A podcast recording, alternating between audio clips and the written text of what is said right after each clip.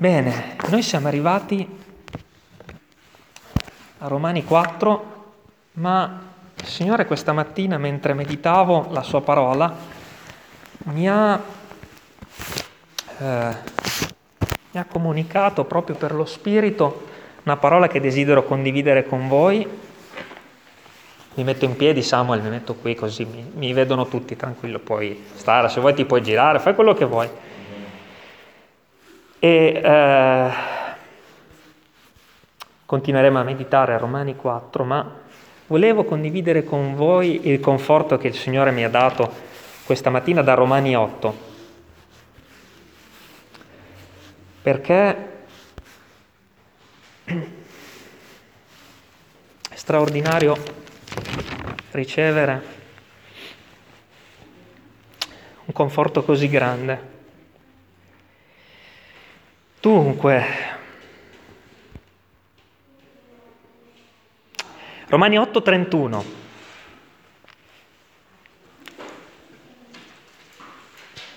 Che diremo dunque a queste cose? Se Dio è per noi, chi sarà contro di noi? Colui che non ha risparmiato il suo proprio figliuolo, ma lo ha dato per tutti noi come? Non ci donerà egli anche tutte le cose con lui? Chi accuserà gli eletti di Dio? Dio è quel che li giustifica. Chi sarà quel che li condanni? Cristo Gesù è quel che è morto. E più di questo, e più che questo, è risuscitato ed è alla destra di Dio. Ed anche intercede per noi. Chi ci separerà dall'amore di Cristo? Sarà forse la tribolazione, o la distretta, o la persecuzione, o la fame, o la nudità, o il pericolo, o la spada. Come è scritto, per amor di te noi siamo tutto il giorno messi a morte, siamo stati considerati come pecore da macello. Attenzione cosa dice qui. Anzi, in tutte queste cose noi siamo più che vincitori in virtù di colui che ci ha amati. E ricordiamoci questo in. Poiché io sono persuaso che né morte, né vita, né angeli, né principati, né cose presenti, né cose future, né potestà, né altezza, né profondità, né alcun'altra creatura potranno separarci dall'amore di Dio che è in Cristo Gesù, nostro Signore. Amen. Mi ha fatto molto riflettere questo in. In tutte queste cose noi siamo più che vincitori. Sapete perché mi ha fatto riflettere? Perché mi sono accorto che nella mia vita mi trovo spesso a, um, a meditare questo. Io non sono spesso, anzi spessissimo, vincitore in quelle cose. Mi spiego. Ci sono delle circostanze della mia vita, e penso anche nella vita di ognuno di voi, che ci fanno dire, faccio esempi pratici, ok, le cose non vanno poi così male e in questa circostanza sono contento che vada tutto sommato bene o che non sia più grave del previsto o che, come dire, sono felice delle circostanze perché in fin dei conti non le combatto, non vinco in queste circostanze, non, dire, non le affronto. E non sono vincitore in quelle cose, sono vincitore nonostante quelle cose. Non so se mi spiego. Nella nostra vita può capitare di avere difficoltà e noi siamo vincitori nonostante quelle cose, ma è ben diverso da essere vincitori in quella circostanza. E che cosa significa questo? Significa che in quella precisa situazione, quella situazione mi dà tutta la gioia di avere il Signore con me. Quella situazione mi fa vivere la comunione col Signore. Non vivo la comunione col Signore nonostante quella cosa. Non so se mi spiego. In una determinata difficoltà io provo la gioia del Signore. Non è un nonostante quella difficoltà, è proprio quella cosa mi dà la gioia di Dio, proprio quella. È strano, no? Per la nostra carne è, è impossibile pensare a una cosa del genere. Cioè, quella situazione ti dà gioia? Com'è possibile? Ma quello che dice Romani 8 è proprio questo. In tutte queste cose. In. Cioè, quelle cose lì mi fanno vivere la gioia del Signore. Per questo Paolo dirà in Seconda Corinzi,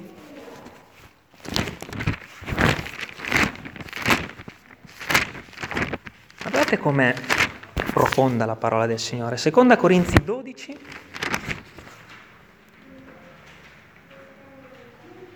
Dieci.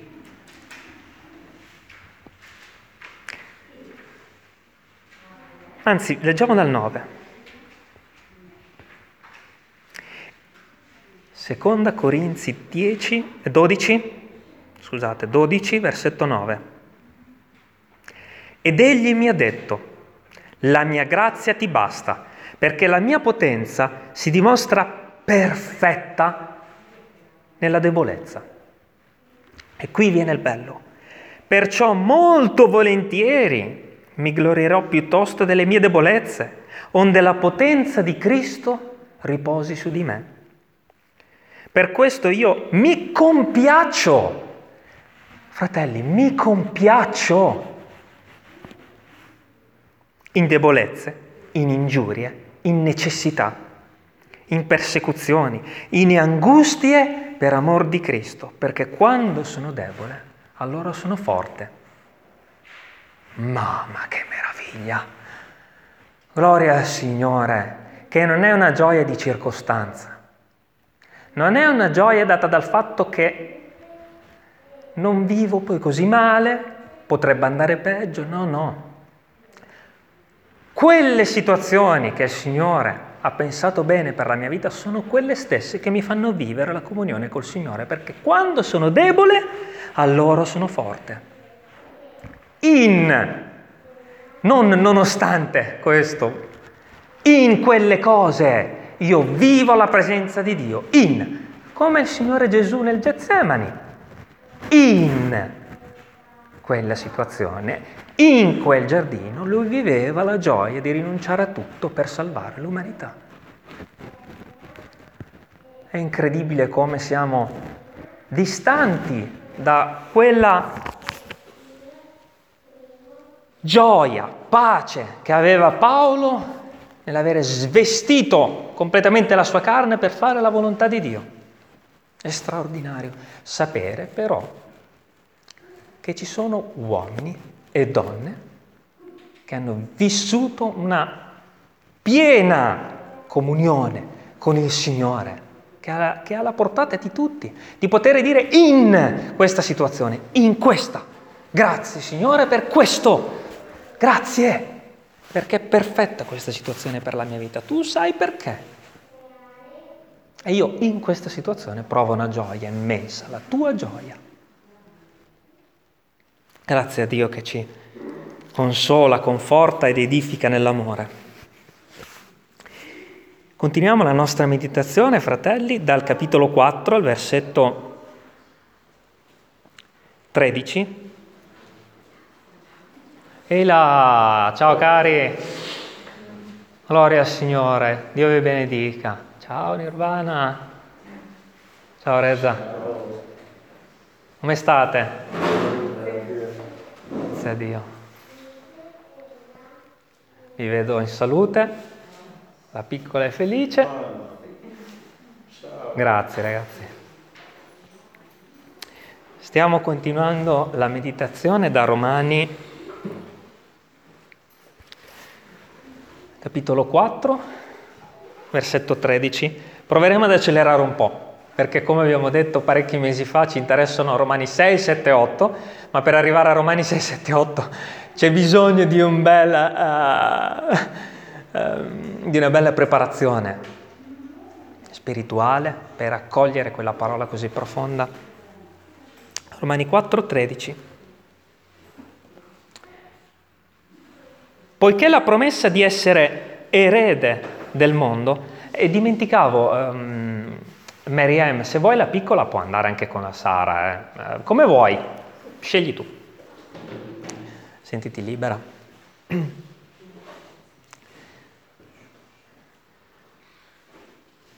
Poiché la promessa d'essere erede del mondo non fu fatta ad Abramo o alla sua progenie in base alla legge, ma in base alla giustizia che viene da cosa? Dalla fede. È un po' un riassunto di tutto quello che ci siamo detti nelle puntate precedenti. Perché se quelli che sono sotto la legge, che sono della legge, sono eredi, la fede è resa vana, no? E la promessa è annullata. Poiché la legge genera ira. E se vi ricordate abbiamo detto che perché non c'è più ira e perché non c'è più trasgressione? Perché la legge ha già condannato per tutti noi un uomo sulla croce. Per questo non c'è più ira, ma c'è grazia. Ecco perché si, si dice non c'è più legge. Cosa vuol dire non c'è più legge? Vuol dire che la legge qualcuno l'ha presa su di sé. In questo senso non c'è più legge, ma noi adempiamo tutti i comandamenti per la natura nuova che è in noi. Poiché la legge genera ira, ma, da dove non c'è legge, non c'è, ma laddove non c'è legge non c'è neppure trasgressione.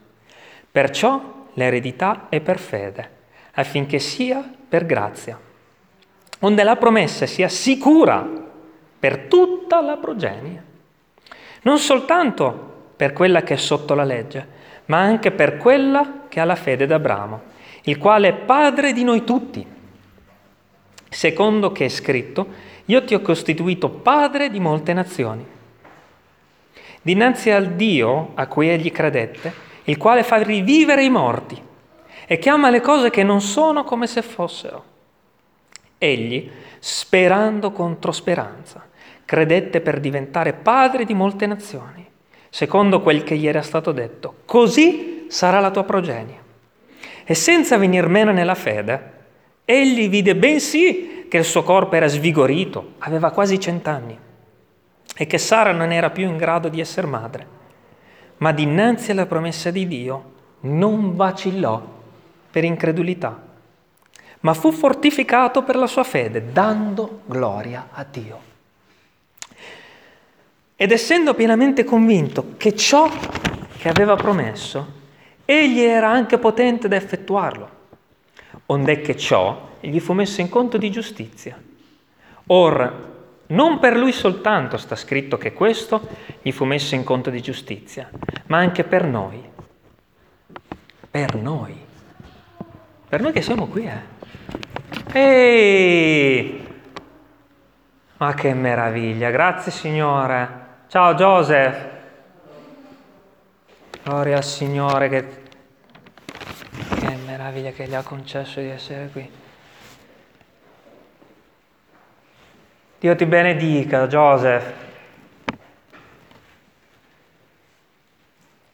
Ma anche per noi, ai quali sarà messo in conto, per noi che crediamo in colui che ha risuscitato dai morti Gesù, nostro Signore, il quale è stato dato a cagione delle nostre offese ed è risuscitato a cagione della nostra giustificazione. Amen. E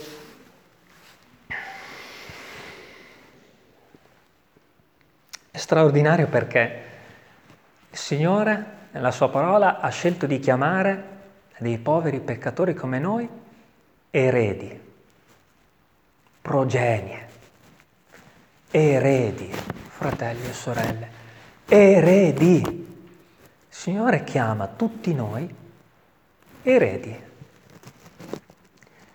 Noi che non avevamo nulla, che non avevamo un muro su cui sbattere la testa, che non avevamo pace in questo mondo, che cercavamo ogni giorno un'eredità, perché noi in tutte quelle cose che compravamo, che gustavamo, in tutti quei piaceri del mondo, noi cercavamo solo un'eredità. Cercavamo qualcosa da portarci con noi, con noi stessi, come facevano i faraoni nella tomba. Ma Dio ha provveduto un'eredità intoccabile immarcescibile, gloriosa, eredità migliore in assoluto. Noi da peccatori a eredi. Eredi. Eredi di chi? Di cosa? Questa parola è introdotta. Erede, progenie. Ma eredi di cosa? Perché noi sembra... Fateci caso, a noi questa vita sembra già... Dobbiamo riflettere su questo. La vita del credente è perfetta? È di nulla mancante? È una domanda che dobbiamo porci.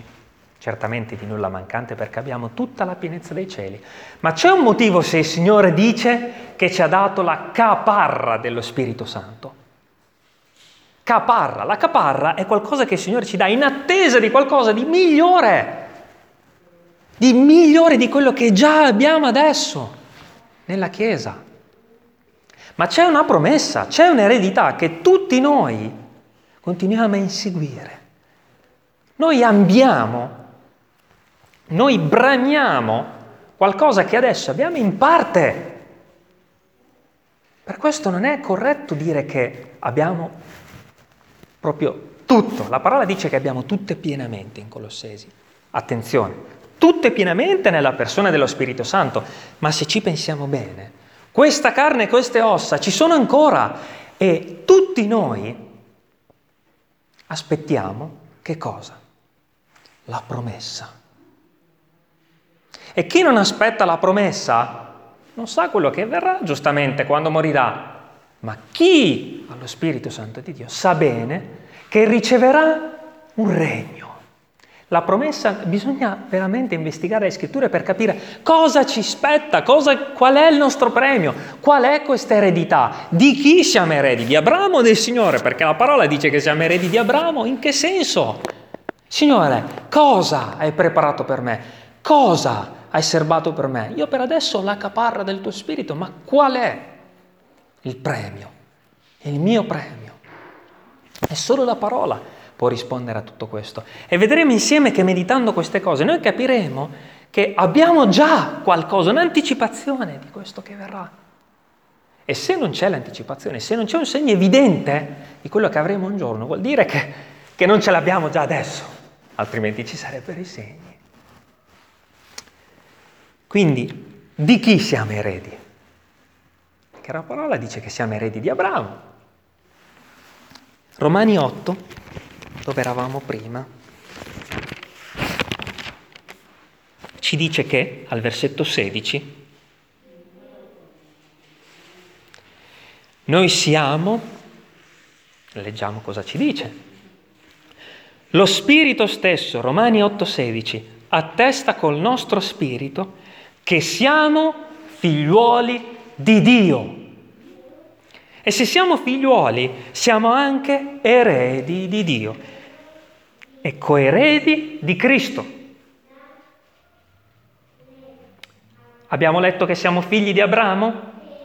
Ebbene, qui leggiamo che siamo figli di Dio e, fi- e coeredi di Cristo, fratelli di Cristo. Figli di Abramo, frate- eh, eredi progenie di Abramo quanto alla fede che Abramo ha avuto nel camminare su questa terra, come il Signore gli comandava di fare, ma eredi, figli di un solo Dio. Abramo è stato il nostro padre spirituale nel darci l'esempio di come si cammina con Dio. Per questo un figlio di Dio, leggendo la Genesi, dice questo è l'esempio, questo.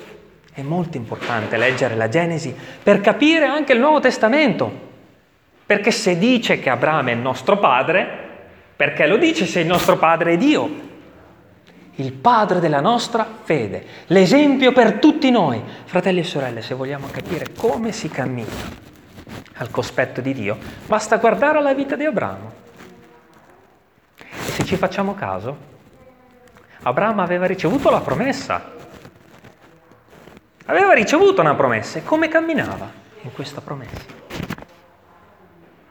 Soprattutto, quale promessa aspettava? È un'immagine del credente. La tua progenie erederà questa terra, la famosa terra promessa. Anche Abramo aspettava una terra promessa, la bramava. Ma nella sua carne sappiamo tutti che non c'è entrato. Abramo è l'esempio del credente che brama i nuovi cieli e la nuova terra. Perché fratelli non siamo arrivati al compimento in questa terra. Non abbiamo tutto ciò che il Signore ha preparato per noi. La gioia ci deve riempire il cuore perché Abramo camminava nella gioia che quella terra promessa sarebbe stata sua. Vogliamo un'anticipazione di quello che verrà per tutti noi che soffriamo in carne e ossa su questa terra con tutti i problemi che abbiamo? Apocalisse 21. L'anticipazione di quello che verrà, la promessa che Dio ha fatto ad Abramo, che Dio ha fatto a tutti quelli che hanno camminato nella fede di Abramo, che ha fatto a ognuno di noi che è seduto in questa sala, la promessa di nuovi cieli e di nuova terra. E se tu ti sei convertito dalle tenebre alla sua meravigliosa luce, questa promessa è tua. Ma attenzione, l'esatto modo in cui noi camminiamo per ottenere questa promessa testimonia che noi ci crediamo. Ed è bello meditarla perché, attenzione, tracce di questo regno devono essere nella Chiesa. Eh? Ogni regno della storia dell'umanità ha lasciato tracce del regno che è nei cieli. Ci sono stati sette regni nella storia dell'umanità. Ci sono stati, scusate, ci saranno fino alla fine dei tempi, sette regni. Ma in ognuno di questi si parlava, c'era un'anticipazione di quello che è lassù. Per questo ognuno di noi deve dare qui sulla terra, nella chiesa, sul luogo di lavoro, quello che c'è lassù perché un giorno vedremo a pieno. Ma adesso nella Chiesa ogni credente porta quello che ha ricevuto salendo al monte di Dio. Leggiamo un po' questa parola. Questo è il regno che c'è lassù, attenzione. Questo è il regno che noi non vediamo e un giorno sarà nostro, ma questo regno c'è già, eh. Il regno di Dio c'è già. Gesù è seduto alla destra di Dio e ha un regno. E un giorno in questo regno noi vivremo nei nuovi cieli e nella nuova terra. Ecco qual è la promessa. Poi vidi, Apocalisse 21, un nuovo cielo e una nuova terra, perché il primo cielo e la prima terra erano passati.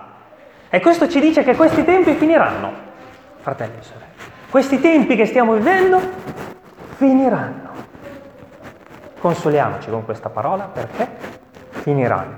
Non sappiamo quanto durerà ancora, ma finiranno. Nelle nostre angosce e nelle nostre ansie. C'è una promessa, finirà. Finirà. Aspetta un altro po', come Abramo ha aspettato. Il primo cielo e la prima terra erano passati e il mare non era più. E vidi la santa città, la nuova Gerusalemme, scendere giù dal cielo da presso a Dio, pronta come una sposa adorna per il suo sposo.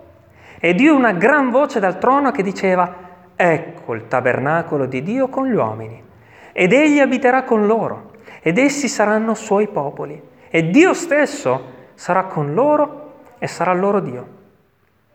E asciugherà ogni lacrima dagli occhi loro, e la morte non sarà più né ci sarà più cordoglio, né grido, né dolore, poiché le cose di prima sono passate. E colui che siede sul trono disse, ecco, io faccio ogni cosa nuova. Egli aggiunse, scrivi queste cose, perché queste parole sono fedeli e veraci. Poi mi disse, è compiuto. Io sono l'alfa e l'omega, il principio e la fine. A chi ha sete io darò gratuitamente della fonte dell'acqua della vita. Chi vince erediterà. Vedete che torna all'eredità. Chi vince erediterà, perché per adesso hai la caparra, ma un giorno, quando ci sarà la piena redenzione, avrai questa eredità per te, già preparata. Chi vince erediterà queste cose e io gli sarò Dio ed egli mi sarà figliuolo. Ma come mi sarà? Non sono già?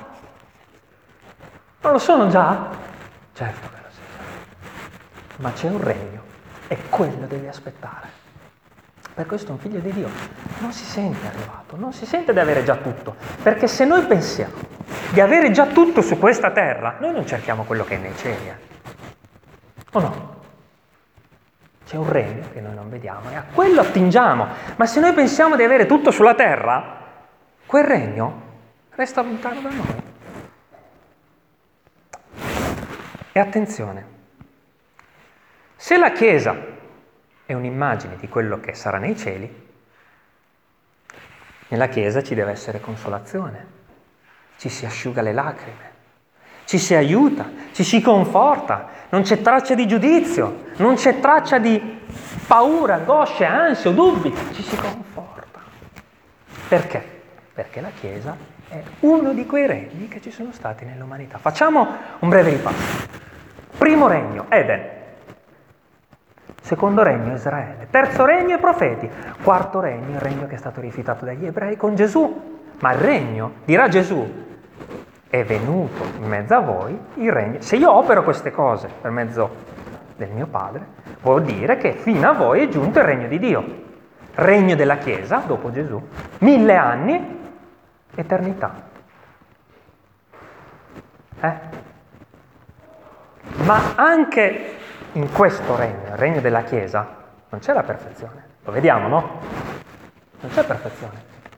Nella Chiesa ci, sono, ci possono essere mormori, ci possono essere giudizi, non c'è perfezione. E nei mille anni ci sarà perfezione? No! Alla fine dei mille anni ci sarà la ribellione di parte della terra.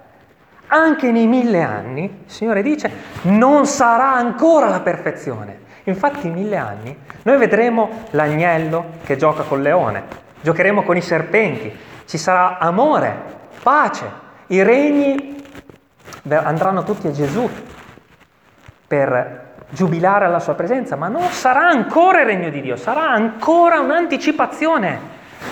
Questo cosa sta a significare, fratelli? Che il regno è lassù.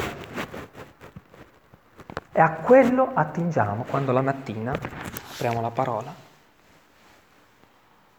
Perché anche nella Chiesa, anche nei mille anni, sarà solo una anticipazione di quello che sarà nei cieli. Per questo ogni credente non può portare nella Chiesa qualcosa che è della terra, porterà nella Chiesa quello che il Signore gli ha dato dal cielo. Le meditazioni che i fratelli portano sono celesti, non sono terrene. Ogni studio, ogni scuola che facciamo possono arricchire la nostra conoscenza, ma non edificano. Possono essere utili, sì, ma solo un regno quello che ci interessa, il regno di Dio. E noi siamo eredi di quale regno? Di quello! Questa è un'anticipazione. E io credo che molti dei problemi causati dal diavolo nella storia della Chiesa siano proprio causati dall'orgoglio di pensare di avere già tutto, di non essere mancanti di niente, sbagliato. Fino a che non sarai in cielo sarai solo un povero peccatore, bisognoso di grazia mattina. Ma che meraviglia sapere che solo il Signore dimora nell'eternità. Luca, se qualcuno ha dei dubbi riguardo a questo, Luca mette in chiaro una cosa. Luca 12. Luca 12, versetto 32.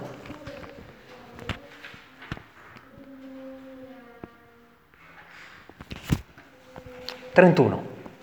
Diciamo il 31 perché è una grande consolazione.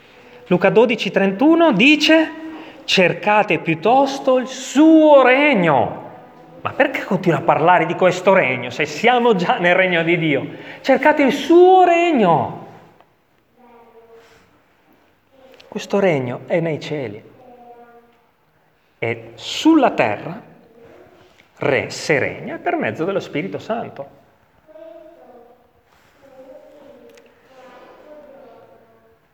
Cercate piuttosto il suo regno e queste cose vi saranno sopraggiunte. Non temere, o piccolo gregge, poiché al Padre vostro è piaciuto di darvi il regno. Il regno è già nostro, fratelli, per fede. Attraverso lo Spirito Santo vediamo che il regno è nostro, o no? Lo vediamo. Come faremo ad amare il fratello se il regno non fosse dentro di noi? È già dentro di noi. È chiaro. Ma è inquinato da tutto ciò che appartiene a questa carne di peccato. un giorno le lacrime nostre saranno asciugate, ma adesso è contaminato dalla nostra carnalità. Ma il regno c'è. Quello si porta nella Chiesa, quello si manifesta nella Chiesa. Quel regno. Ma vediamo che facciamo fatica, che, la Chiesa non riesce a cambiare la natura stessa, no? Quando dice la parola che il sole sarà sette volte più brillante, la Chiesa non riesce a farlo. Vediamo che quindi il regno di Dio è limitato nell'operare. Lo vediamo. Anche nei mille anni, quando sarà, saremo più vicini al regno di Dio, ci sarà la possibilità di ribellarsi a Gesù, nonostante regnerà. Segno che non è ancora la perfezione.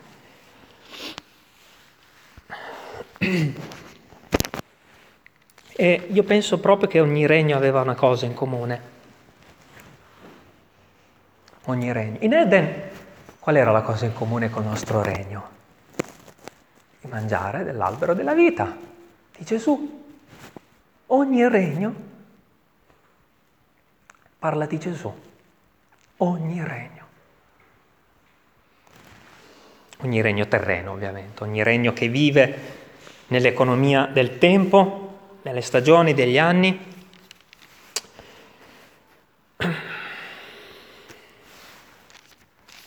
Leggiamo da Ebrei 11, perché richiama ancora l'esempio di un caro fratello di cui abbiamo appena letto, a testimoniare che Abramo non cercava solo quella promessa. Ebrei 11, versetto 8. Abramo, perché ha detto nostro padre? Perché aveva una promessa e quella desiderava. Ma quale? Perché alcuni possono pensare che aspettasse solo un figlio. No, Abramo aveva capito tutto, aveva capito bene quale regno stava aspettando. Per fede Abramo, 11.8, essendo chiamato, ubbidì. Anche Abramo è stato un'immagine del nostro Signore Gesù. Eccomi. Per fede Abramo, essendo chiamato, ubbidì per andarsene in un luogo che gli aveva da ricevere in eredità e partì senza sapere dove andava. Per fede soggiornò nella terra promessa, come in terra straniera, abitando in tende con Isacco e Giacobbe eredi con lui della stessa promessa. Ma attenzione, Abramo aveva capito che anche se Dio gli avrebbe dato una terra promessa, fatta di terra, fatta di alberi, la terra in cui scorre il latte e il miele, aveva capito bene che quella terra non era immagine della perfezione, non era che immagine della perfezione, perché scritto, versetto 10, aspettava la città che ha i veri fondamenti e il cui architetto e costruttore è Dio. Anche Abramo non era contento della sua stessa esistenza sulla terra, non gli bastava. E così un credente non è pienamente soddisfatto di vivere in questo regno, desidera quel regno. Quello anche Abramo camminava e impegnava il suo tempo a testimoniare che quel regno sarebbe arrivato è così, figlio di Dio, quando cammina su questa terra vive già nel regno, sì, ma testimonia che c'è un regno migliore e che quel regno bisogna aspettare. Abramo aspettava la città che ha le vere fondamenta, il cui architetto e costruttore è Dio. E questo ci è di grande conforto, fratelli e sorelle, perché come Abramo, aspettando la promessa e della città di Cana e del figlio, come Abramo, è scritto, abbiamo letto prima in Romani 8, come Abramo nella sua vecchiaia sapeva di non poter avere più figli ed era svigorito. Così noi nella nostra carne ogni giorno svigoriamo. Tutti noi svigoriamo, no? Questo mondo ci prosciuga dalle forze nell'attesa di quel regno. Ci prosciuga nella, nella bramosia di quel regno. Siamo svigoriti, invecchiamo, ci ammaliamo, soffriamo È scritto in Romani 4 che anche Abramo era svigorito, non poteva avere figli, ma aspettava. E il figlio è arrivato quando aveva cent'anni. E questa è un'immagine di come il credente aspetta. Senza dubitare, aspetta, aspetta, aspetta, anche in un mondo che svigorisce. Perdiamo le nostre forze, no? Domani tutti noi andremo a lavorare. Che fatica, che lotta, che dolore, che pazienza. Svigoriamo ogni giorno, ma la promessa. E cosa dice quello che abbiamo letto in Romani 4? Questo è il nostro conforto, eh fratelli. Senza venir meno nella fede, sperando contro ogni speranza. Fratelli, l'esortazione di Paolo è non venire meno nella fede, perché quel regno è tuo. Che tu lo credo meno, che tu lo sento meno. Vivrai qualche anno su questa terra, ma quel regno desidera, quel regno aspetta. E se vuoi in anticipazione di quello che verrà, godi di questo perché è già tuo per mezzo dello Spirito Santo. Se vuoi continuare a gustare quello che sarà un giorno la mia presenza, dimora nell'economia dello Spirito Santo, perché Colossesi 3 o 2 a 11, non ricordo, dice in lui voi avete tutto e pienamente. Vogliamo che ci asciughi le lacrime? Vogliamo consolazione? Vogliamo conforto? Vogliamo pazienza? In lui avete tutto e pienamente, in quel re, del quale un giorno godremo appieno. Egli, versetto 18, Romani 4, sperando contro speranza, credette per diventare padre di molte nazioni, secondo quel che gli era stato detto, così sarà la tua progenie. Oh, aveva cent'anni e ancora non era arrivato un figlio, come faceva ad avere una progenie? La forza della fede, il non abbandonare quello che Dio ci ha promesso.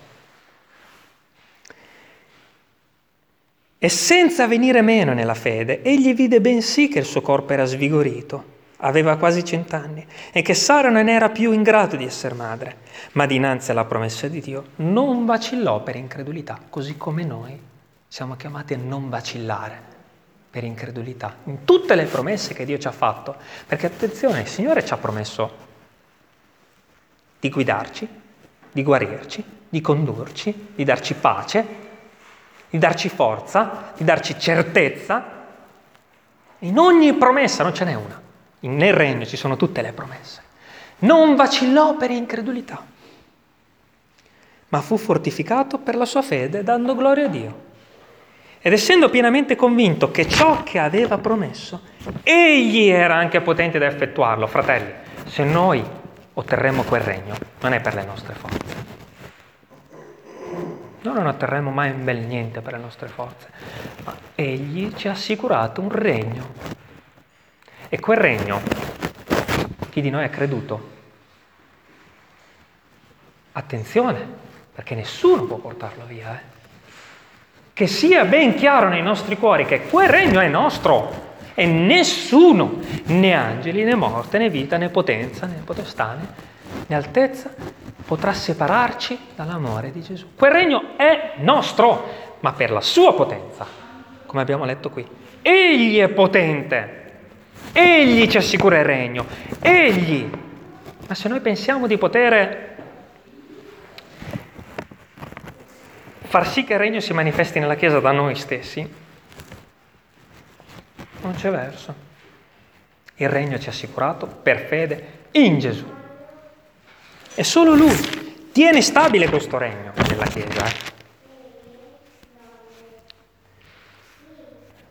Ho ancora qualche minuto e per testimoniare che... Andiamo in seconda Timoteo. Per testimoniare che la forza cioè che questo regno è mantenuto per noi, è assicurato. Leggiamo la parola del Signore cosa dice. Seconda Timoteo 1,12.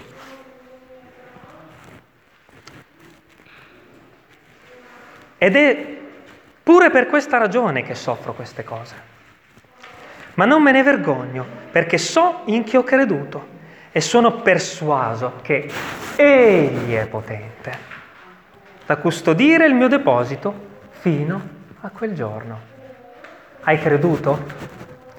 La risposta del Signore è il tuo buon deposito lo custodisco io fino a quel giorno. Tranquillo, godi di quello che ti ho dato, perché il tuo buon deposito è assicurato in me per mezzo della fede. Ma io sono potente ad assicurarlo. Io, dice Gesù, lo assicuro in te, non tu. Tu dimora in me, ma io lo custodisco. L'immagine è quella di Abramo, che era un semplice vecchio di cent'anni, non poteva ottenere niente. Poteva avere un figlio a quell'età? No! Ma in Dio poteva ogni cosa. E questa è l'immagine nostra. Noi, nella nostra carne, siamo dei vecchi di cent'anni. Solo Dio può. Era svigorito e questo rappresenta il, lo scarso vigore che ha la nostra carne. Ma Dio ci assicura il regno. Continuiamo a leggere. 4-6. Seconda Timoteo 4:6.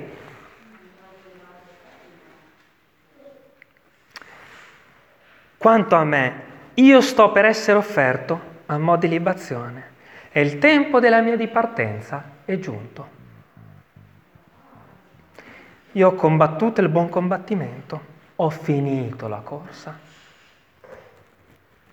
osservata la fede del rimanente mi è riservata la corona di giustizia che il Signore, il giusto giudice, mi assegnerà in quel giorno. E non solo a me, ma anche a tutti noi, cari fratelli.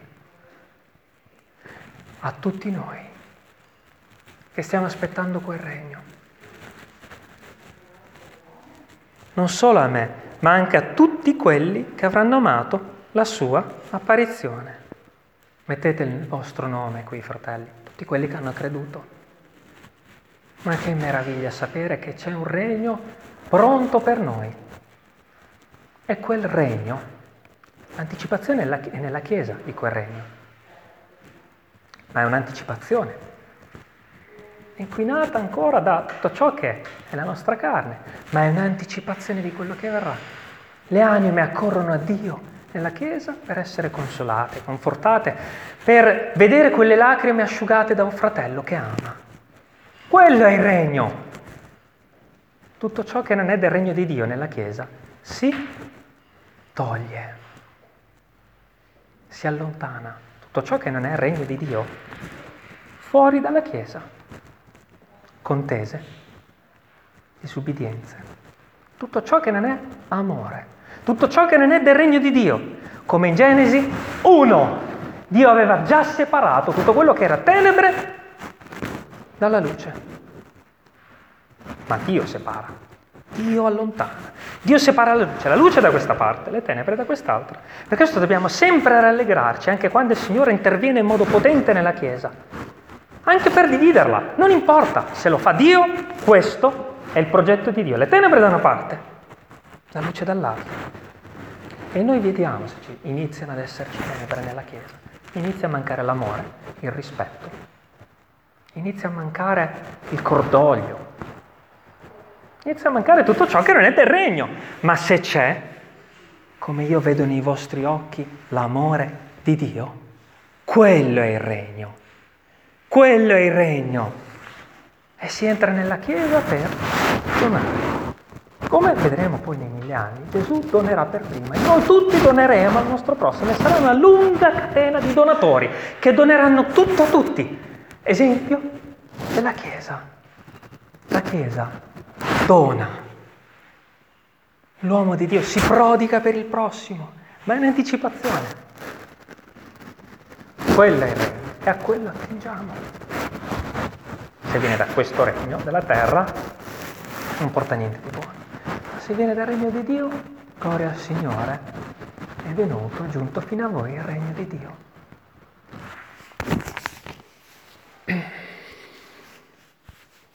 Due minuti leggendo Deuteronomio 34, perché è un esempio molto bello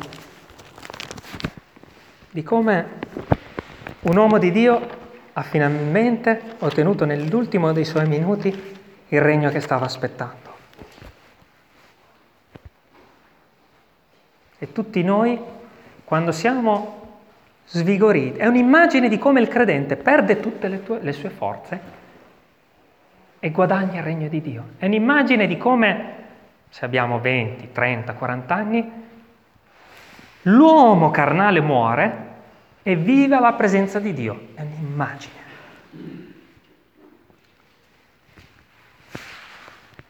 Poi Mosè salì pianure, dalle pianure di Moab sul monte. Un credente prima della morte al mondo per vivere a Cristo sale sul monte. C'è un monte al quale salire e si sale aprendo questa parola, pregando, meditando e ricercando il volto del Signore. Ma si sale al monte per ricevere il regno. E l'Eterno gli fece vedere tutto il paese, Galad fino a Dan, tutto Neftali, il paese di Efraim, Manasse, tutto il paese di Giuda fino al mare occidentale, il mezzogiorno, il bacino del Giordano, la valle di Gerico, tutta la promessa era davanti a Mosè. Era l'ultimo dei suoi giorni. Simbolo, il Signore ha molto a cuore la morte, la morte spirituale. Di quella stiamo parlando adesso. Salmo 116. Cosa di gran momento? La morte dei suoi figliuoli agli occhi dell'Eterno. C'è una morte che è prima carnale. L'Eterno gli disse, questo è il paese riguardo al quale io feci ad Abramo, ad Isacco, a Giacobbe questo giuramento. Io lo darò alla tua progenie, io te l'ho fatto vedere con i tuoi occhi. Ma tu non entrerai in questo, ter- in questo regno di carne in questa terra promessa, fatta solo di polvere, ci entrerà la tua progenie, tu verrai nel mio regno. Alleluia. Mosè in quello stesso istante morì. Immagini di come il credente muore al mondo per vivere nel regno di Dio tutti i giorni della sua vita. Siamo morti al mondo come Mosè e abbiamo seguito Dio nel suo regno? Gloria al Signore perché una vera morte al mondo produce questo. Lasciamo questa terra, spiritualmente parlando, e viviamo alla presenza di Dio tutti i giorni. Allora andare al lavoro sarà un'occasione per testimoniare del regno. Allora andare a fare le spese sarà un'occasione per vivere l'economia di Dio con quella persona in quell'occasione il regno allora si manifesterà, perché il regno è in noi. In quel giorno avremo il regno e toccheremo quello che adesso è nei cieli e vive dentro di noi. Che il Signore ci benedica nel mettere in pratica questa parola e ci faccia vivere in quel regno che ha preparato per noi, che vedremo un giorno, ma che adesso è in noi per mezzo dello Spirito Santo. Amen.